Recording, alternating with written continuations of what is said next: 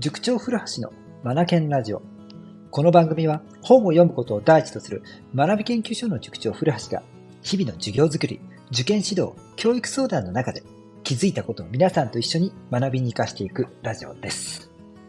さてさて今回はですね、国語力を鍛え上げることでビジネスは急速に発展し成長することができましたというお話です。僕の講座の一つに、大人向けの中のですね、特に経営者向けのビジネス国語塾のプライベートレッスンというのがあるんですよ。主に会社の社長さんたちとか、お医者さんたちが受けてくださってるものなんですが、このプライベートレッスンをですね、4年間受けてくださったある社長さんがですね、なんとですね、ビジネスがどんどん発展して成長し続けているんですよね。僕びっくりしました。この方のお話をさせてください。はい。この方というのはですね、株式会社テナリ株式会社テナリさんの代表でいらっしゃるあやりさんです。あやりさんもともとはですね、ヨガの経営を、ヨガスクールのね、経営をなさっていて、とても有名な方だったんですが、僕のね、国語レッスンを始めてくださってからですね、なんか僕もびっくりしちゃったんですが、なんかお話がどんどん上手になっていくんですよね。このあやりさんがですね、そう、僕の国語の講座をですね、4年間受けてくださったんですよね。で、えっ、ー、と、ヨガのスクールとしてね、活躍されていたあやりさんあやりさんだったんですが、その後どうなっていったかっていうとですね、授業をどんどん拡大されていって、そこにですね、今はですね、あの、下駄、一本バゲタ。皆さん、下駄わかります？下駄って、鼻緒がついていて、そして、あの、何、歯がついてるじゃないですか。ね、普通だと2本歯がついてますよね、下駄って。あれがね、2本じゃないんですよ。なんと1本しかないんですよ。で、で、その1本しかない歯、1本バゲタと呼ぶそうなんですよ。で、これをですね、身体機能を高めるようにするために、専門家さんたちとですね、協力し合ってですね、独自開発をされて、オリジナル商品を作られたんですよね。それが一本ブレードというんですが、これが今ね、全国で売れまくってるんですよね。一本ブレード。うん。この番組にホームページの URL も貼っておきますから、ぜひ皆さん見てください。はい。で、この間にですね、アイリスさんなんと会社の社名も変えてですね、事業をどんどん拡大し、ね、全国にファンがいるような状態になっちゃったんですよね。なんか聞くところによると海外からもね、注文の引き合いも結構入ってくるとかでですね、すごいんですよ。本当に。で、お会いするとですね、うん、まあなんて素敵。はい。えー、しとやかで、そして言葉が丁寧でですね、相手への気持ち、配慮、ここを忘れない、本当にコミュニケーションが素晴らしすぎる方なんです。立派な人格者でいらっしゃるわけなんですよ。はい。ぜひね、お会いできる機会があったらお会いしてもらいたいなと思うんですよ。本当に素敵な方ですよ。うん。で、その、あやりさんがなんでこんなになったかっていうとですね、彼女はですね、やっぱりそれにやってきましたよ。僕のね、4年間のビジネス国語塾プライベートレッスンの中で、なんと、僕がよく使う理想の国語教科書ってあるじゃないですか。斎藤隆大生先生の大ベストセラー、理想の国語教科書。あれ、3部作になってるんですが、あれ、3部作、3冊全部読解をしたんですよ。手に取られた方ならならお分かりいただけると思いますが、わからない、知らない、ご存じない方のために説明しますね。理想の高校教科書という本があります。で、その中にはですね、まあ、3種類あって、1冊大概ね、30作前後ぐらいの作品が収められてるんですよ。で、作品っていうのは何かっていうと、夏目漱石とか、太宰治とか、古典で有名な中島敦とか、海外に行くとシェイクスピア、ゲーテ、ヘミングウェイ、ドストエフスキーとかね、もうね、そうそうたるメンバーの作品がぐっぐっぐっと、こう、詰まってる本なんですよね。で、これを斎藤隆さんが、あの、日本語で遊ぼうで有名ですよね。もう日本語研究の第一人者であられる斎藤隆さんが編纂をされたという本なんですよ。もう僕に言わせるとね、もう詰まってる作品がどれも極上の文学作品なので、それが一冊の本に詰まってるので、もうね、宝石箱みたいですよ。本当に。宝石箱みたい。素晴らしい本です。で、一作品一作品ですね、丁寧に丁寧に最初から順番に4年間かけて、えー、3冊、全86作品を丁寧に読解してきました。うわそりゃ、人変わりますよね。うん。で、僕どんな授業をしたかっていうとですね、ちょっと紹介しますね。音読と線引きをしてもらってきました。うん。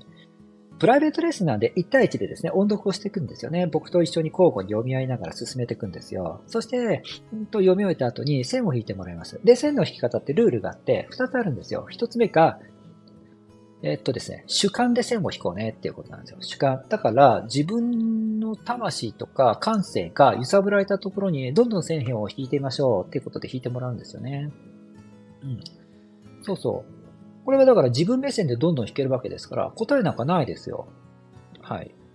これがね、結構盛り上がるんですよね。で、こちら側が思わぬところに、思ってもいないようなところに弾いてくださったりして、え、そこえ、なんで？なんて盛り上がったりして、ね、あ、そうなんだって僕の方もね、勉強になったりしてね、これが面白いんですよ。で、そのトレーニングが終わったら今度は客観のトレーニングですね。客観っていうのは、今度は文章を書いてくださった筆者の目線で考えてみようというものです。筆者の目線。だから、筆者がこの文学作品を通じて何を表現したかったんだろう。そこがわかる一文とか一節に線を引いてみましょう。ということなんですね。これ僕のトレーニングではセンターピンを引くと呼んでます。これが緊張するんです。うん。相手が何を言わんとしてるのか、文章の中からズバリ、ね、一箇所見つけ出してそこに線を引くわけですから、真剣勝負ですよ。これがね、読解力を高めていくんだなって僕は思っています。さすがにこういった、あのー、読み応えのあるね、太宰とか、中島敦とか、ゲーテとか、ヘミングウェイとか、ね、あの、センターピンを引くなんてことをやっていくと、読解力さすがにつきますよね。ね。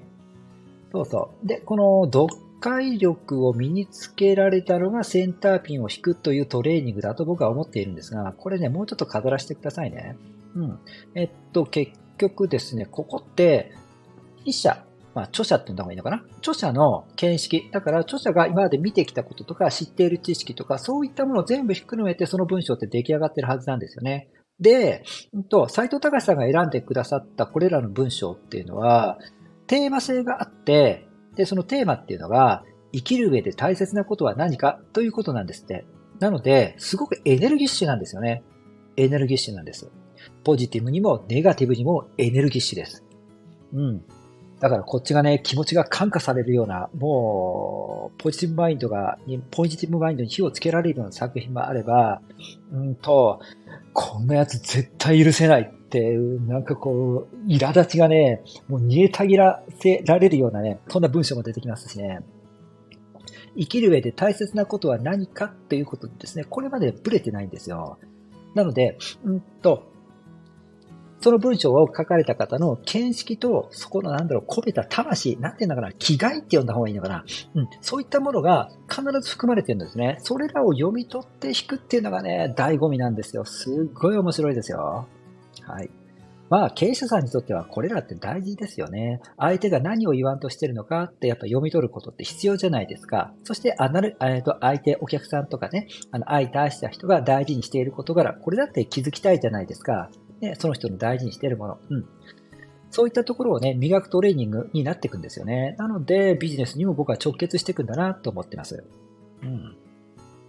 そうそう。で、最後にね、ご自身の仕事に重ね合わせたら、この作品ってどういうふうに役立てられるそうですか？なんて話もしたりするんですが、これも大事なんですね。結局、ご自身のビジネスとか人生にこの作品をぐーっと引きつけてもらって、その著者の思いをなんていうんですかね、胸や腹で体全体で受け止めるって、これやっぱ必要なんですよね。で、そうして初めて文学作品を自分ごととして、えー、消化できたっていうことになると思うんですよね。で、ここまでやるとね、かなり熱が入ってきます。だからもう一回一回の作品を読解するっていうのが、もうある意味勝負ですね。もう一回一回が名勝負みたいなもんですよ。うん。で、これをね、86試合、86作品ですよね。